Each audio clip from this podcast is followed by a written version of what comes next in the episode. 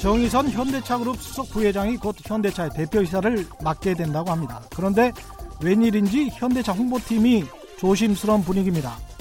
정의선 수석 부회장이 대표이사가 되더라도 총수도 최대 주주도 아니니까 아직 경영 승계가 이루어지지는 않았다는 것인데요. 저에게 직접 문자로 그렇게 밝혔습니다. 왜 이러는 것일까요? 아마 찜찜한 구석이 있기 때문일 겁니다. 정몽구 회장의 아들 정희선 씨는 자신의 나이 30대 초반이었던 시절, 그러니까 20, 2000년대 초반이었죠. 30억 원 정도의 돈을 현대 글로비스에 출자했습니다. 현대 글로비스는 현대차 그룹이 일감을 몰아준 덕택에 국내 최대 물류 회사가 됐고요.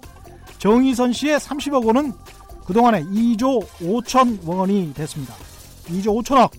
수익률이 900배에 이릅니다. 정희선 씨가 20년도 안 돼서 번 돈 2조 5천억 원이 자신만의 어떤 혁신적인 경영 기법을 통해서 일궈낸 돈은 절대 아닙니다. 단지 아버지 잘 만나서 또 적당한 편법이 가능한 나라에서 태어났기 때문에 갖게 된 행운이었습니다. 현대차는 지금까지 정희선 씨가 얼마의 증여세를 냈는지 묻는 제 질문에는 답변을 거부했습니다. 세계 최대의 부호 중 한 명인 워런 버핏은 자신의 회사를 자녀들에게 물려주지 않은 이유를 이렇게 설명하고 있습니다. 1960년 올림픽에서 아버지가 금메달을 땄다고 해서 그 아들이 20년 뒤인 1980년 올림픽에서 금메달을 딸 수 있는 건 아니다. 안녕하십니까? 세상에 이익이 되는 방송 최경령의 경제쇼 시작합니다. 저는 KBS 최경령 기자입니다. 3월 13일 수요일 최경령의 경제쇼 출발합니다. 오늘의 돌발 경제 퀴즈 보내드립니다. 최근 사회 초년생의 평생 목표가 내 집 마련이 될 정도로 내 집 마련 정말 어렵습니다. 그런데 정부는 사회 진출을 앞둔 사회 초년생이나 새 출발을 시작하는 신혼부부의 주거 마련에 도움을 주고자 시중 시세의 약 60에서 80% 수준으로 임대료를 낮춘 공공임대주택을 공급하고 있습니다. 문제는 직장이나 학교와 가깝고 대중교통 이용이 편리한 곳인 도심의 공공시설 용지를 활용해서 이 주택을 세우려고 하지만 주민들의 반발에 부딪혀서 무산되는 경우가 허다죠. 젊은 층의 주거 안정을 위한 공공임대주택 이걸 뭐라고 하는지 정답을 아시는 분은 짧은 문자 50원, 긴 문자 100원에 정보 이용료가 부과되는 샵 9730번, 샵 9730번으로 문자를 보내주시거나 무료입니다. 콩과 마이케이로 보내주셔도 됩니다. 정답 보내주신 분들 가운데 다섯 분 선정해서 화장품 교환권을 보내드리겠습니다.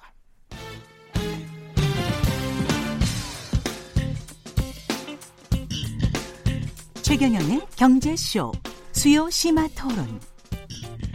대한민국 최고 전문가들과 경제 이슈에 대해 한 걸음 깊이 들어가 봅니다.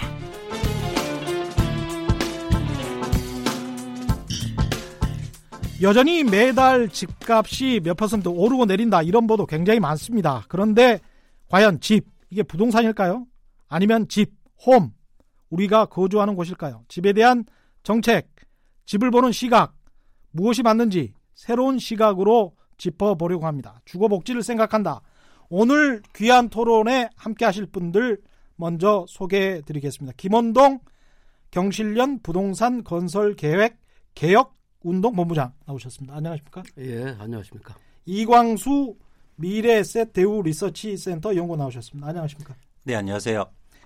주거복지, 뭐 서민 주거 안정 이런 이야기는 이제 매 정부마다 합니다. 이게 어떻게 생각하세요? 서민 주거 안정, 주거 복지 이게 뭡니까? 정의를 먼저 하고 시작하죠. 제가 먼저 예. 말씀드리겠습니다. 사실 이 주거복지라는 기, 개념 속에 기본권의 개념이 예, 그동안 들어가 있었고요. 예, 이광수 미래에셋대우 리서치센터 용원이십니다. 네, 기본적으로 사람들이 의식주 중에서 가장 중요한 집에 살 권리, 그걸 또 정부가 보장해 줘야 된다. 그런 기본권의 개념에서 이 주거복지가 어, 다루어지고 있습니다. 어, 유엔 인권위원회가 인간의 주거권 보장에 대해서 다음과 같이 정의하는데요. 한번 음, 들어보실 필요가 있습니다. 적절한 주거의 확보는 인간의 자유, 존엄성, 평등, 그리고 안전을 위해 필수적이다. 주거권은 인간의 기본적인 권리이며 모든 국가는 자국민의 주거권 보장을 위해 최선을 다해야 된다. 기본적으로 주거복지라는 이런 기본권을 확보하기 위해서 정부라든지 아니면 사회 구성원 자체가 어, 뭔가 해야 되는 일들을 통칭하는 개념으로 일단 이해하고 있습니다. 그 주거 복지에 관해서는 또 미래에셋 대우라는 어떻게 보면 투자 회사인데 이쪽에서도 이렇게 확실하게 정의를 내려주시는군요. 어 근데 계속 얘기 드리겠지만 전 이 부분에 대해서 좀 어, 어, 반대 뭐 반론이랄까요? 예. 그 의견을 좀 가지고 있는 게 예. 이, 이런 어떤 주거 복지를 기본권의 개념으로 이해하는 건 과거의 패러다임이라고 저는 생각하고 있습니다. 아, 기본권은 아니다. 음. 아니다라는 표현보다 확장돼야 된다는 거죠. 예. 그래서 주거복지 개념이 기본권을 넘어서 삶의 질과 그리고 분배 그리고 사회 정책 차원에서도 다시 한번 고려가 돼야 된다. 어, 예를 들면 어, 집만 뭐 사, 주면 되는 거 아니냐 이런 차원의 접근해서 좋은 집을 주고 그리고 음. 어, 국가가 살만하고 쾌락한 집을 제공해 줄 의무까지도 포함되지 않느냐 음. 그런 차원에서 저는 어, 이런 주거복지 개념을 좀 더 어, 의미를 좀 확자 확대 해석하고 싶습니다. 훨씬 더 높은 차원의 주거복지권을 말씀을 해주셨는데요. 김원동 본부장께서는 어떻게 생각하십니까? 김원동 경실련 부동산 건설 개혁 운동 본부장이십니다. 제 그 호칭에서도 보다시피 예. 어 요람에서 무덤까지 직걱정 없는 나라 또는 주거복지라는 게 태어나서부터 죽을 때까지 필요한 공간이 방이거나 집입니다. 그 집을 본인이 스스로 확보할 수도 있지만 본인이 스스로 확보할 수 없는 계층이 반드시 존재하기 때문에 국가가 이 부분을 책임져야 한다. 그것이 이제 주거 기본권이기도 하고 음. 헌법에 명시된 주거권이기도 한 겁니다. 그런데 문제는 지금 우리가 말하고 있는 또는 정부가 발표하고 있는 주거복지란 포장만 주거복지일 뿐이지 내용을 들어가 뜯어보면 어, 주택 공급, 분양, 거래 뭐 이런 쪽에만 포커스가 맞춰져 있지 실질적인 주거복지 정책은 다 빠져 있다. 네. 그 이유가 바로 실질적인 어. 주거복지 정책이 뭔가요? 이 주거복지를 달성하려면 주택을 주택 정책을 다루는 부처가 예.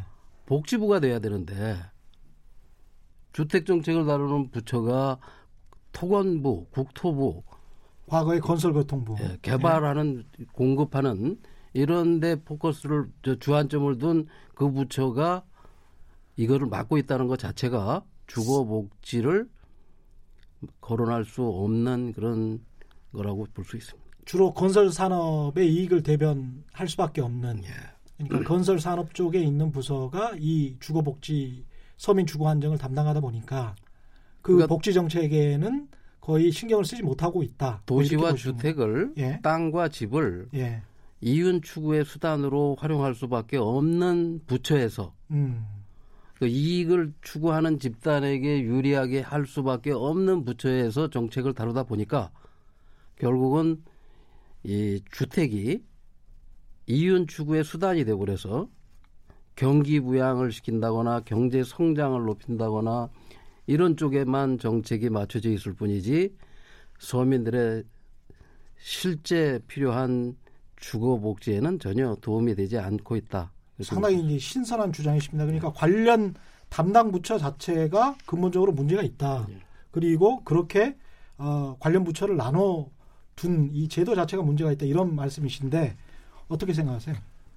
뭐 본부장님께서 말씀하신 게 사실 문제가 있습니다. 그런데 저는 현실적인 한계가 좀 있었다. 네. 왜냐하면 기본적으로 대한민국 우리나라에서 공공 임대 주택 특히 이런 공공이 분양하는 주택 그리고 주거복지를 이룰 만한 아파트 내지 주택이 현저하게 부족한 상황입니다. 음. 그러면 일단 그 문제를 풀기 위해서 양적으로 한번 접근해 볼 필요가 있었던 거죠. 예. 그래서 기본적으로 임대 임대주택이라든지 공공주택을 많이 늘려놓고 나서 이제 정책적 유연성이 생기니까 그런 측면에서 정부에서도 국토부라든지 이렇게 짓는 게 더 중요했던 그런 상황입니다. 실제로 주거복지 개념이 도입된 게 노무현 대통령 때부터라고 저는 생각하는데요. 예. 그때부터 250만 호 공급이라든가 이런 정책을 통해서 양적으로 일단 어, 접근을 합니다. 그런 게 불가피한 측면이 좀 있었다. 다시 말씀드리지만 양적으로 부족한 상황에서 양적인 보충이 일단 이루어져야 된다. 그래서 그동안 이제 물론 변화 대학의 당위성은 인정하지만 지금 뭐 그런 뭐 현실적인 한계가 좀 있었지 않느냐 생각을 해봅니다. 우리나라의 그 급격한 산업화 도시화 그리고 인구가 급격하게 증가하고 서울 수도권으로 집중됐었잖아요. 그 상황에서 집을 많이 지을 수밖에 없었고 주거 문제가 발생할 수밖에 없었다는 그런 역사적인 이유를 지금 설명을. 아, 저는 이제 좀 그 부분에 예. 대해서 굉장히 생각이 다른데 예, 박정희 정부가 예, 주 택을 공급하고 나서 토지가 없으니까 예, 경기도로 나갔죠. 경기도에 나가서 5대 신도시를 건설하고 200만 호를 공급합니다.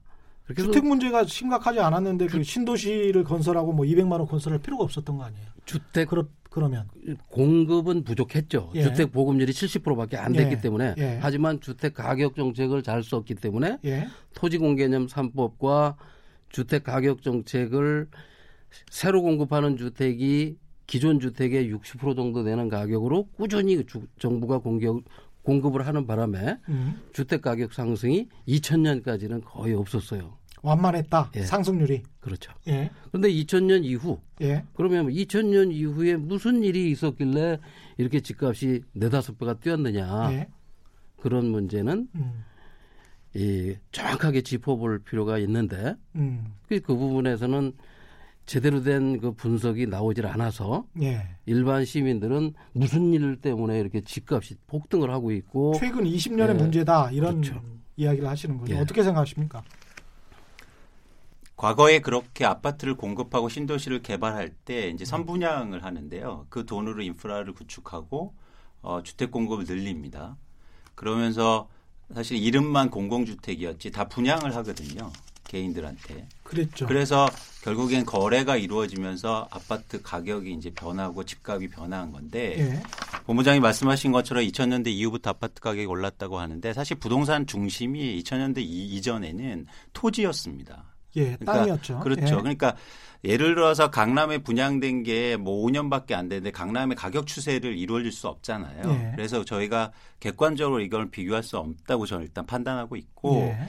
단지 투자의 대상이 투기의 대상이 바뀐 거다. 음, 어, 일단 제가 말씀드리고 싶은 거는 어, 총괄적으로 한국이 이름은 공공주택이었고 사실 압구정동 현대 아파트들 심지어 한강을 매립해서 만들어졌는데 예. 다 분양합니다 개인들한테. 그러니까 공공이 공공주택으로서의 역할을 제대로 한 공공주택이 사실 없었던 거죠. 예, 그래서 절대적으로 부족했고 이런 공급을 늘리기 위한 수단에서 양쪽 공급 정책을 많이 나왔다. 예. 그러니까 저는 정책의 어, 특수성을 좀 이해하자는 거지 거기에 뭐 찬성하거나 동의하자는 건 아니고요. 예, 그런 불가피한 과정 속에서 어 이제 서두에 얘기한 것처럼 공급 위주의 이런 주거복지 예. 정책이 나올 수밖에 없는 환경이었지 않느냐 음. 그런 생각을 하고 있습니다. 그 최근 이야기로 좀 해보죠. 그 문재인 정부 들어서 이제 5년 계획의 주거복지 로드맵을 한 1년 4개월 전에 발표를 했습니다. 이것도 역시 뭐 지난 정부하고 비슷하게 청년 신혼부부 중심의 어떤 주거복지 후부장제 같은 이야기를 하고 있는데요. 이런 주거복지 로드맵 매번 정부가 바뀔 때마다 뭐 비슷한 정책들이 나오고 있습니다만은 왜 잘 안 되는 겁니까?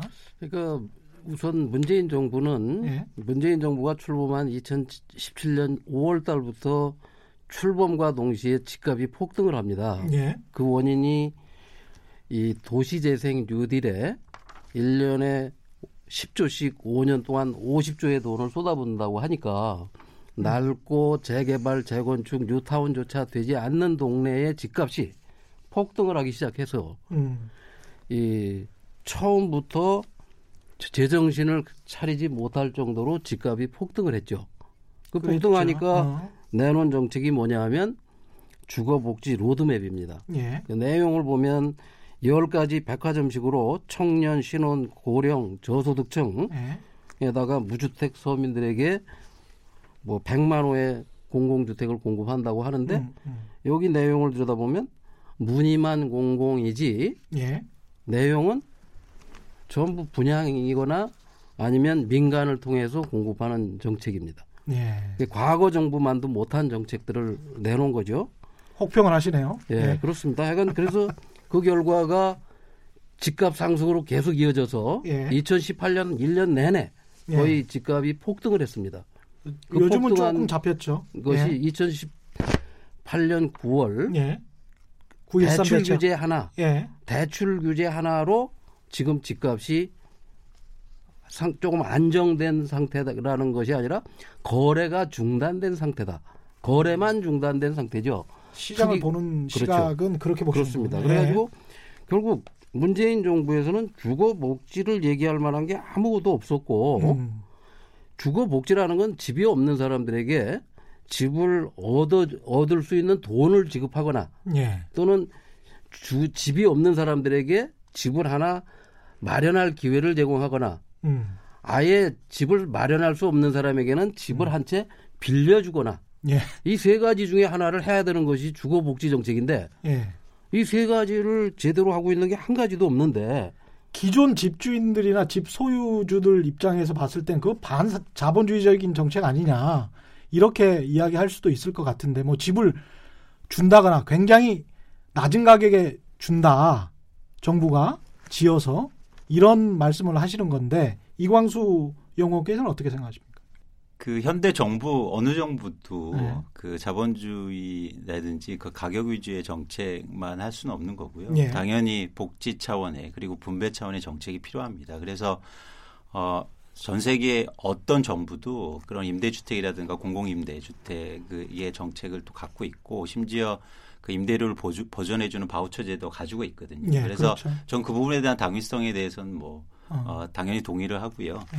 문제는 어, 주거복지 문재인 정부의 주거복지에서 어, 이제 가장 큰 문제는 어, 양 위주의 접근이 지속되고 있다는 겁니다. 아, 그러니까 지난 정부와 다를 바가 없다. 그렇죠. 예. 이, 이번에 그 주거복지 로드맵에서도 제가 이걸 가져왔는데 예. 헤드라인 자체가 주택 100만 호 공급 계획입니다. 예. 그러니까 뭐냐면 나 100만 호 공급할게. 집 사지 말고 걱정하지 마. 가만 있어. 뭐 음. 이런 거거든요. 네. 근데 전 여기에 에, 앞으로의 시대 변화라든가 그리고 주거복지의 그런 음, 개념 자체가 좀 달라져야 되는데 무슨 얘기냐면 예. 양 플러스 질이 돼야 됩니다. 무슨 얘기냐면 쉽게 말해서 제가 빈집도 증가하고 있으니까요 요새. 그렇습니다. 예. 쉽게 말해서 제가 그 그러니까 아주 새벽 일찍에 출근하는데 예. 어, 버스를 타고 출근하는데 새벽 첫 차에 사람들이 꽉 차서 옵니다. 충격적인 거죠. 왜냐하면 그러니까 제가 경기도에 사는데 예. 이유는 뭐냐면 그러니까 대부분 일용직 근로자든지 청소하는 분들이 아침에 일찍 출근할 수밖에 없는 거죠. 외곽으로 밀려났기 때문에. 근데 지금 정부가 하고 있는 100만 호 주택의 대부분이 경기도 외곽권이 많고 일자리가 있는 서울의 도심지라든가 이런 부분에는 몇백 가구에 지나지 않습니다. 예. 무슨 얘기냐면 단순하게 양 공급의 정책을 하다 보니까 땅을 확보가 쉽고 그리고 빨리 양을 확보할 수 있는 그리고 거리하고 상관없이 그런 지역에 공공임대주택이나 공공임대가 이루어지고 있다는 겁니다. 그래서 음. 이런 차원의 반성은 필요하다. 음. 근데 재미난 건 지금 문재인 정부가 현재 들어서서 2018년도에 공공임대주택을 14만 8천 가구 정도 공급했는데요. 예. 역대 어느 정도 어느 정보보다 많은 임대주택을 공급한 건 사실입니다. 아, 이런. 부분에서 사실은 공적 그러니까 공은 좀 인정해 줘야 된다. 열심히 노력하고 있다. 음. 그런데 좀 이런 어떤 접근의 방식 음. 그리고 질을 확보하는 노력들은 좀 배가가 돼야 되지 않을까라는 생각을 좀 해봅니다. 저는 좀 생각이 또 다른 것이 예. 지금 말씀하신 14만 8천 가구가 예. 구체적으로 뭘 공급했다는 건지 예. 분양을 받았다는 건지 앞으로 분양을 해줄 거라는 건지 앞으로 입주할 예정이라든지 음. 이런 거를 불분명하고 예. 이것이 만약에 입주된 걸 기준으로 했다면 과거 정부에서 했기 때문에 입주를 한 거지 예. 문재인 정부가 들어와서 지금 1년 반 동안 아파트를 짓는데 3년이 걸리고 땅 사는데 2년이 걸려서 5년이 걸리는데 예. 5년 동안 내가 보기에 임기 중에 아무것도 할 수 없는 그런 정부가 14만 8천 가구를 공급했다고 말을 하는 것은 예. 과거 정부가 한 거지 이게 자기가 한 게 아무것도 아니에요. 예. 더더군다나 어떤 정권이든 5년밖에 안 되는 그 임기 5년짜리 정부는 예. 지금 말씀하신 대로 경기도에 가서 땅을 사가지고 용지를 사서 아파트를 지어서 첫 번째 입주를 하려면 자기 임기 끝나야 첫 번째 입지가 가능한 겁니다. 과거 정부가 한 게 아니라면 근데 정부가 어떻게 할 수 없는 것도 있지 않습니까? 부동산 시장이라는 게 기존 시장이라는 것도 있고 네. 어떤 뭐 역사성이라는 것도 있고 그래서 정부도 한계가 있을 수밖에 없는데 정부한테 계속 이거를 뭐 부동산 시장과 관련해서 공공주택을 어떻게 어떻게 해야 된다 이게 상당히 무리한 요구 같다라는 생각도 들기도 아닙니다. 하는데 그 저는 그렇게 예. 생각합니다. 정부가 해야 할 기본 입장이 뭐냐면 예. 논밭 임야 그린벨트에 네. 강제 수용권을 가지고 있습니다. 정부는 음, 토지 강제 수용권과 예. 또 하나는 독점 개발권을 가지고 있습니다. 독점 개발권 예. 민간은 할 수가 없는 겁니다. 예. 그 다음에 용도 변경권을 가지고 있습니다. 예. 나무를 심거나 바, 저 쌀을 심는 곳에다가 예. 아파트를 심을 수 있는 용도 변경권이라는 엄청난 3대 특권을 가지고 있는 게 정부와 공기업인데 예. 그 3대 특권을 이용해서 확보된 땅을 예. 땅의 80%를 전부 민간 건설업자한테 제비 뽑기 방식으로 싸게 준다는 거예요. 싸게 주고 민간 건설 회사가 장사를 할 수 있도록 민간 건설 회사가 아무리 높은 분양가로 공급을 해도 음, 제대로 통제도 못 하고 음, 또 짓기도 전에 팔게 하고 음. 그러니까 결국은 땅을 확보해서 음. 어렵게 확보된 땅을 건설회사 배불리는 데만 활용하고 있다는 거예요. 네, 제 말씀은 그렇게 모든 정부가 그렇게 산업 정책과 부동산 정책을 펴왔는데 해왔고 문재인 정부도 역시 마찬가지 정책을 발표를 했죠. 그 3기 신도시에 음, 아파트를 그런 방식으로 공급하겠다. 그럼 뭐 결국은 그 공급되는 것은 음. 다음 정권이 내서 아파트를 입주할 건데 음. 그래서 이 문제를 해결하려면 어떻게 해야 되느냐. 예. 지금 우리나라엔 주택이 국세청으로 받은 부터 받은 자료를 작년 국정감사 때 받은 자료를 보면 2,320만 채의 집이 있습니다. 우리나라에는. 2,320만 채. 예. 예. 그 다음에 가구로 하면 1인 가구를 포함해서 2,020만 가구가 있어요.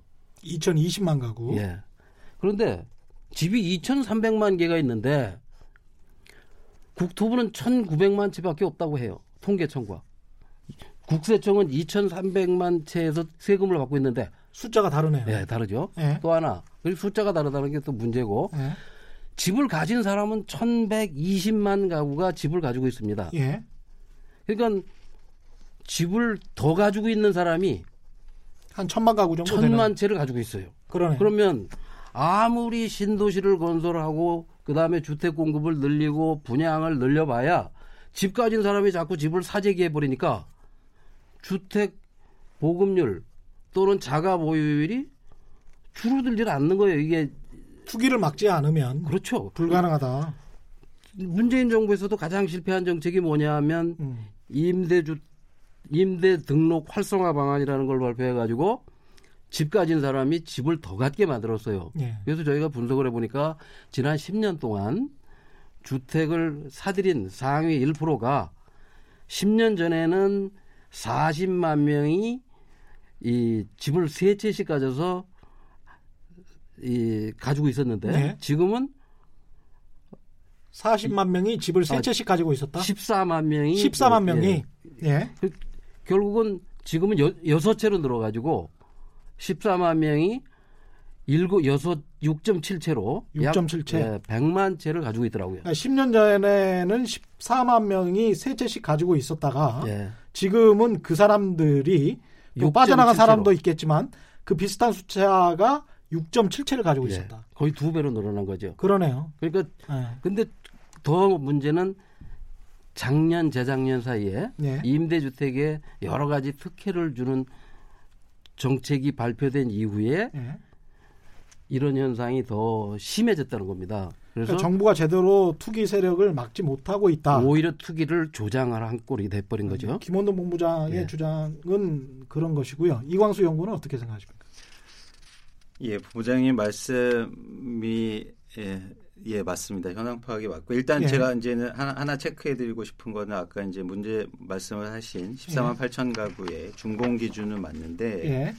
그 중에서 기존 주택을 임차해 재임대하는 전세 임대 주택이 한 6만 가구 정도 되고 음. 그다음에 기존 주택을 매입해 공급하는 매입 임대 주택 한 2만 가구 정도 돼서 음. 어, 문재인 정부가 어쨌든 공공 임대 주택을 늘리기 위한 노력들을 하고 있다는 거 한번 우리는 인정해 줄 필요가 제가 뭐 정부의 예. 홍보 담당자는 아니지만 14만 8천 네. 가구가 네. 허수가 아니고 실수다. 그러니까 실제 이, 이. 정부에서 예. 이 정부에서 음. 한 그런 성과가 포함돼 있다는 거죠. 물론 뭐 숫자다. 예, 준공한 것도 그게 있지만 이 공, 음. 공공이 보유한 주택을 보유 확보한 게 아니고 음. 무늬만 임대라는 겁니다. 공공 어?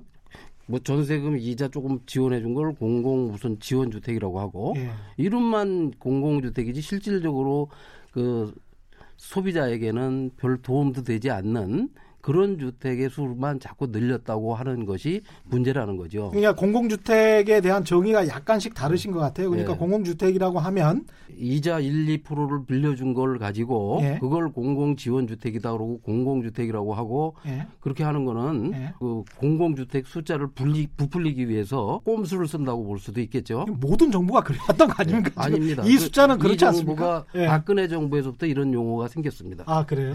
예. 그 전에는 그런 정, 그런 용어 자체가 없었어요. 예. 이 지금 저희가 공공주택 이야기를 하고 있고 이제 주거복지 이야기를 하고 있는데 다른 유럽에서는 70% 이상이 뭐 집을 사지 않고 공공주택을 굉장히 선호한다라고 하지만 우리 같은 경우는 아파트 소유를 굉장히 인생의 어떤 목표처럼 생각을 하고 있고 자산의 차이도 굉장히 크게 나고 있잖아요. 아파트를 소유하고 있는 사람과 그렇지 않은 사람끼리의.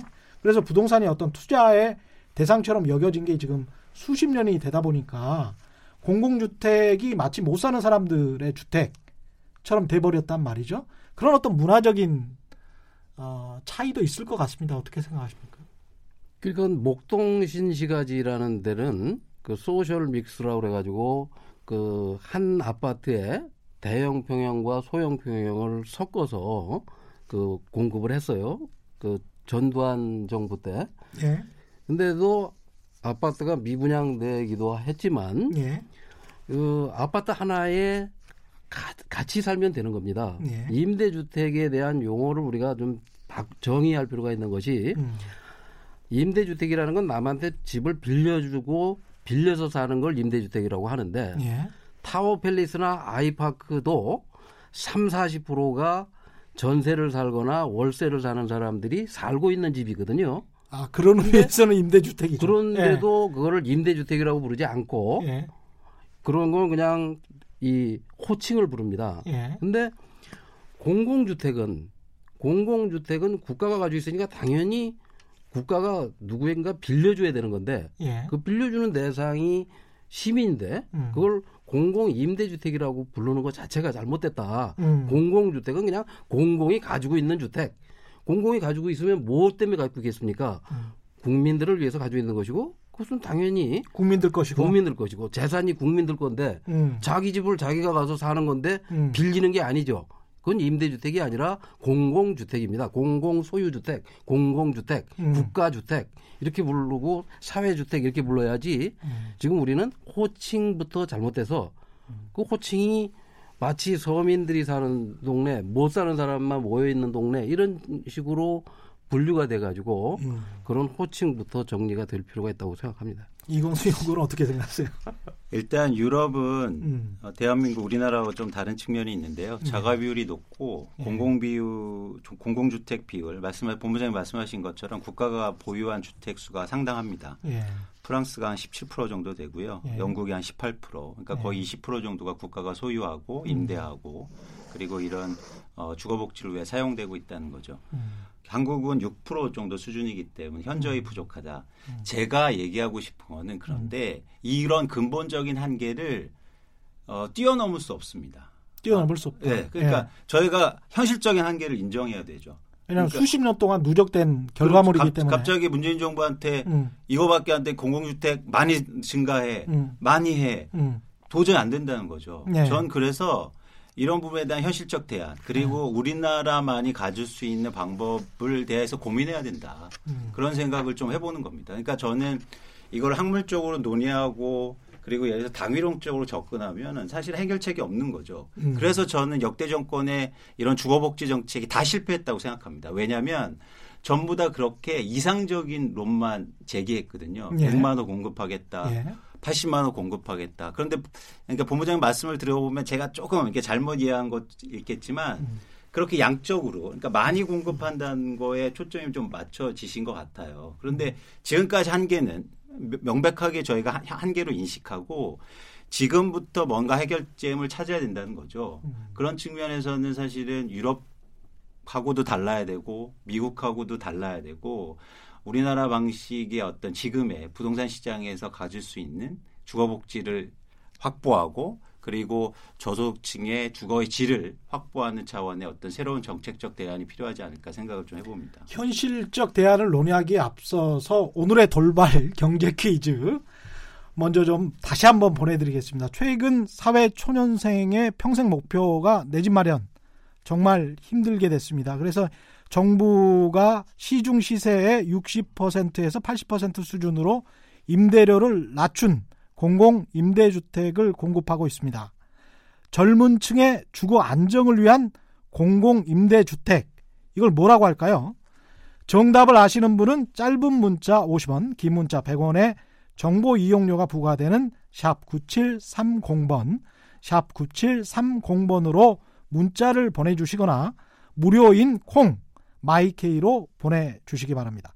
정답 보내주신 분들 가운데 다섯 분 선정해서 화장품 교환권 보내드리겠습니다.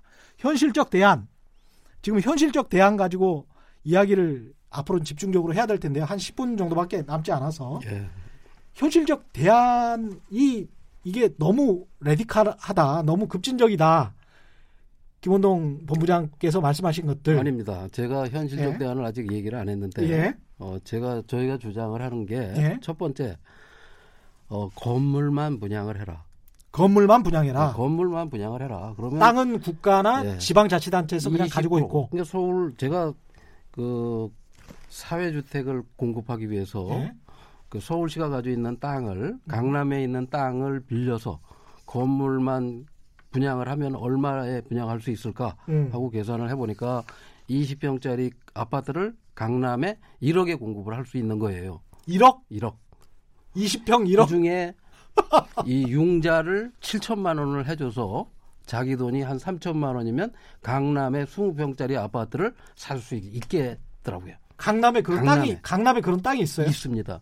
그 서울시도 지금 시범적으로 마천지구에 건물만 분양하는 거를 해보겠다고 최근 들어서 발표를 했고 아, 그랬군요. 그다음에 서울 의료원 부지라고 있어요. 강남에 가면 마천지구에 그러니까 아파트를 그런 식으로. 그렇죠. 예. 그다음에 이미 음. 2010년에 예. 우리가 잘 알고 있지 못하지만 이명박 대통령 때 예. 강남과 서초동에 예. 그린벨트 안에 이 550만 원 20평짜리 아파트 1억 1천만 원의 건물을 분양을 했어요. 그때 그 이름이 뭐였습니까, 그게? 강남 뭐 브리지힐 뭐, 또 뭐, 뭐 서초 무슨 이렇게 외국 업체 예. 기업 이름 같은 걸 붙여놔 가지고 예. 그런데 거기 가보시면 예. 지금도 제가 거기를 한 17번 갔습니다. 예. 17번 가서 아, 이게 정말 좋구나. 그게 바로 유럽과 싱가포르 방식입니다. 싱가포르나 유럽에서는 건물만 팔아요. 그리고 그 이 토지를 50년, 50년에서 100년간 사용할 수 있게 해줍니다. 즉 100년 주택을 공급하는 거죠. 음. 100년 동안 안심하고 당신이 당시 주인처럼 이 건물을 사용하시오. 그걸 또 싱가포르 같은 데서는 매매도 합니다. 즉 강남이나 지금 신도시에 건물만 분양을 했다면 예. 정부나 공기업은 땅값이 올라서 굉장히 부자가 됐을 것이고 그 다음에 건물만 산 이 소비자들은 예. 직국종 없이 예. 평생 살 수 있다. 평생 살 수 있을 뿐더러 자기가 다른 사람하고 얼마든지 거래를 할수 거래를. 할 수 있고 음. 이렇게 가능한 거예요. 음. 그래서 그 정책을 이명박 정부가 150만 호의 보금자리 주택을 공급한다고 토지를 확보했어요. 근데 겨우 분양한 것도 굉장히 싸 낮게 분양을 해서 그때 당시에 그 이명박 정부에서는 5년 동안 미분양 아파트가 100만 채가 생길 정도로 그 집값이 하락을 했죠. 네. 근데 집값이 하락하면 언론이 보도를 잘 안 합니다. 집값 하락한다는 기쁜 소식을 예. 지금도 최근에 별로 기쁘지 않으니까요. 그, 9월서부터 그, 그 분들 지금 입장에서. 금년 2월 달까지 약 네. 5개월 동안 집값이 계속 떨어지고 있는데 예. 예. 언론사들은 이게 기쁜 소식이 아니라서 그런지 모르지만 방송이나 이 언론이 예. 이 기쁜 소식을 서민들에게 전달을 안 해요. 음. 어디 오를 때는 어디에 뭐 천만 원, 이천만 원만 올라도 올랐다는 소식을 매일같이 보도를 하는데 예. 떨어질 때는 보도를 안 해요. 그 떨어질 때의 보도량과 오를 때의 보도량을 한번 체크해 보시면 예. 알수 있을 겁니다. 잠깐만요. 여기에서 좀 정리를 하면 그린벨트 강남이든 어디든 간에 정부나 지방자치단체가 가지고 있는 땅 그린벨트까지 포함해서 이거를 정부나 지방자치단체가 소유권은 그대로 갖고 예. 그리고 아파트나 건물만 지어서 그 건물에 관한 것만 돈을 받자. 예. 그래서 분양을 하자. 예.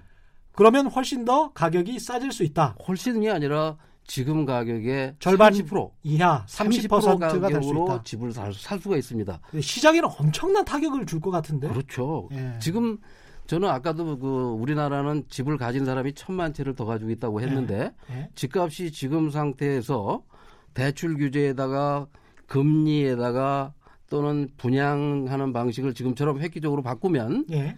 집값이 주변 시세 절반 값으로 계속해서 분양이 되면 가격이 하락할 것이고 이 사람들이 한 500만 채가 시장에 나오면 살 사람이 없어서 500만 가구 정도를 국가가 사들여 가지고 그 500만 채를 공공주택으로 만들어서 500만 가구를 집 없는 서민들에게 저렴한 가격으로 임대를 50년 100년씩 준다면 이 주택 문제는 순식간에 해결할 수 있는 것이고 가볍게 해결할 수 있는 문제인데 네, 알겠습니다. 이 시장의 교란 요인으로 작용할 때 이게 그대로 시행을 한다면 어떻게 생각하세요? 이원수 연구는. 부장님 저도 그렇게 됐으면 좋겠습니다. 근데 아, 제가 계속 문제 제기를 하고 싶은 건 예. 아, 현실적인 그러니까 저 현실적이라고 자꾸 변명으로 들리는데요. 그렇게 안 해왔는데 그렇게 할 수는 없고요. 그리고 그렇게 되면 현실 경제나든지 주택 시장에 미치는 영향이 굉장히 클 겁니다. 네. 어, 저희가 단순하게 집을 싸는 게 싸게 사는 게 문제가 아니고 예를 들어서 최근 2018년도에 집을 가장 많이 산 세대가 50대 이상입니다. 비중이 늘어났는데요. 그랬죠. 예. 이유는 뭐냐면 그만큼 사실은 그동안 그러니까 이, 런 세대가 노, 노후에 사실 준비가 안 된 세대들이 지금 아파트를 많이 갖고 있는데 집값이 엄청나게 떨어진다. 그거는 음. 사실 우리나라 매크로 그러니까 거시 경제에 크게 타격을 미칠 수 있거든요. 그렇죠. 예. 그러니까 저는 예를 들어서 좀 이런 그러니까 현실적인 대안이라는 게 음. 그러니까 좀 작지만 실제로 적용 가능한 그리고 꼭 말씀드리고 싶은 건 부동산은 사이클을 만들거든요. 예. 경, 순환이 되죠. 그렇습니다. 항상 좋지도 않고 항상 또 나쁘지도 않죠. 예. 예. 그래서 현실적인 그런 방법이나 이런 것들은 그런 변화 과정을 읽으면서 정부가 정책을 잘 이뤄내면 됩니다. 음. 예를 들어서 가장 안타까운 건 정부의 이런 주거복지 차원에서 실기를 한 기간이 사실 이명박 박근혜 정부 때였습니다. 음. 부동산 시장이 안 좋을 때 정부가 적극적으로 부동산 개발이라든지 정부 주도 개발 사업을 통해서 음. 이런 아파트 공급을 늘리고 이런 사업을 했다면 경기 방어도 됐고 의미 있는 사업이 됐을 거예요. 음. 사실 지금 문재인 정부가 기본적으로 현실적 한계를 갖고 있죠. 왜냐하면 뭔가를 하고 싶어도 부동산의 시장에 타격 영향을 준단 말이에요. 예. 그래서 실제로 공급을 늘리고 싶고 그린벨트 개발하고 싶어도 항상 한- 이게 걸림돌이 된다는 거죠. 음. 뭐 예를 드렸지만 저는 우리가 어떤 문제 제기를 하고 해결점 방법을 할 때 이렇게 좀 음. 어, 거시적인 문제도 좀 고민하실 필요가 있고 생각할 필요가 있다. 그래서 이제 제가 제시한 게 한 세 가지 정도 예. 되는데요. 예. 첫 번째가 물론 과격하게 들릴지도 모르겠지만 음. 어, 우리나라 지금 노후주택이 굉장히 많이 증가하고 있고 네. 특히 고, 고층에 재건축 아파트들이 굉장히 많습니다. 예. 근데 앞으로 부동산 시장이 안 좋아지면 이런 노후 주택들이 타격을 크게 입을 거예요. 이미 음. 강남을 중심으로 해서 재건축 노후 아파트들이 가격이 가장 빠르게 빠지고 있습니다. 예. 그럼 이런 이런 조합원들이 빨리 사업을 하고 싶어 하잖아요. 예. 그럼 정부가 인센티브를 줄 수 있습니다. 예를 들어서 임대주택을 어느 정도 강제를 하면 예. 내가 용적률을 지어주고 사업을 간단하게 해줄게. 음. 이런 것처럼 경기 방어도 되고 사실은 위민할 수 있는 전략들이 충분히 갖고 있습니다. 음. 그리고 또 한 가지 뭐냐면 계층별로 그리고 욕구별로 많이 다단계로 구분했으면 좋겠어요. 음. 저는 이 복지 정책의 가장 큰 문제는 사실 평균화에 있다고 봅니다. 예. 예를 들어서 어, 어떤 저소득 계층을 일일별로 다 놓고 거기에 중간점을 딱 찍어 놓고 이런 사람들에 맞춘 주거정책 복지를 내세우고 있는 거죠. 음. 저는 단계별로 각 맞춘 주거정책이 필요하다. 예. 이거는 특히 어, 주거정책, 주거복지에선 충분히 가능한 정책입니다. 예. 왜냐하면 예. 규모가 크기 때문에 예. 그리고 대상이 특, 이렇게 구분, 구분해낼 수 있기 때문에 음. 그리고 심지어 공무원도 많아지고 있지 않습니까? 그렇죠. 어. 그래서 저는 어, 조금 이런 부분을 융합해서 현실적인 대안들 충분히 만들어낼 수 있다. 음. 그리고 현실적인 거 속에는 가장 큰 틀에는 부동산 시장의 변화를 좀 잘 읽었으면 좋겠다라는 음. 생각을 갖고 있습니다. 그러니까 저는 그 음. 주택 시장, 뭐 부동산 시장 이렇게 표현하는 것부터가 예. 잘못됐다. 예. 땅과 집은 예. 우리가 수입으로 해올 수 있는 것도 아니고 수출할 수 있는 물건도 아닌데 음. 그걸 마치 무슨 시장에서 물건 사는 것처럼 해서는 안 된다. 또 하나 지금 주택 공급이라는 거는 제가 말씀드렸듯이 70년대 강남서부터 시작해가지고 천만 가구의 아파트를 공급하면서 예. 대부분 다 공공이 주도를 해서 예. 공공이 택지를 확보해가지고 합니다.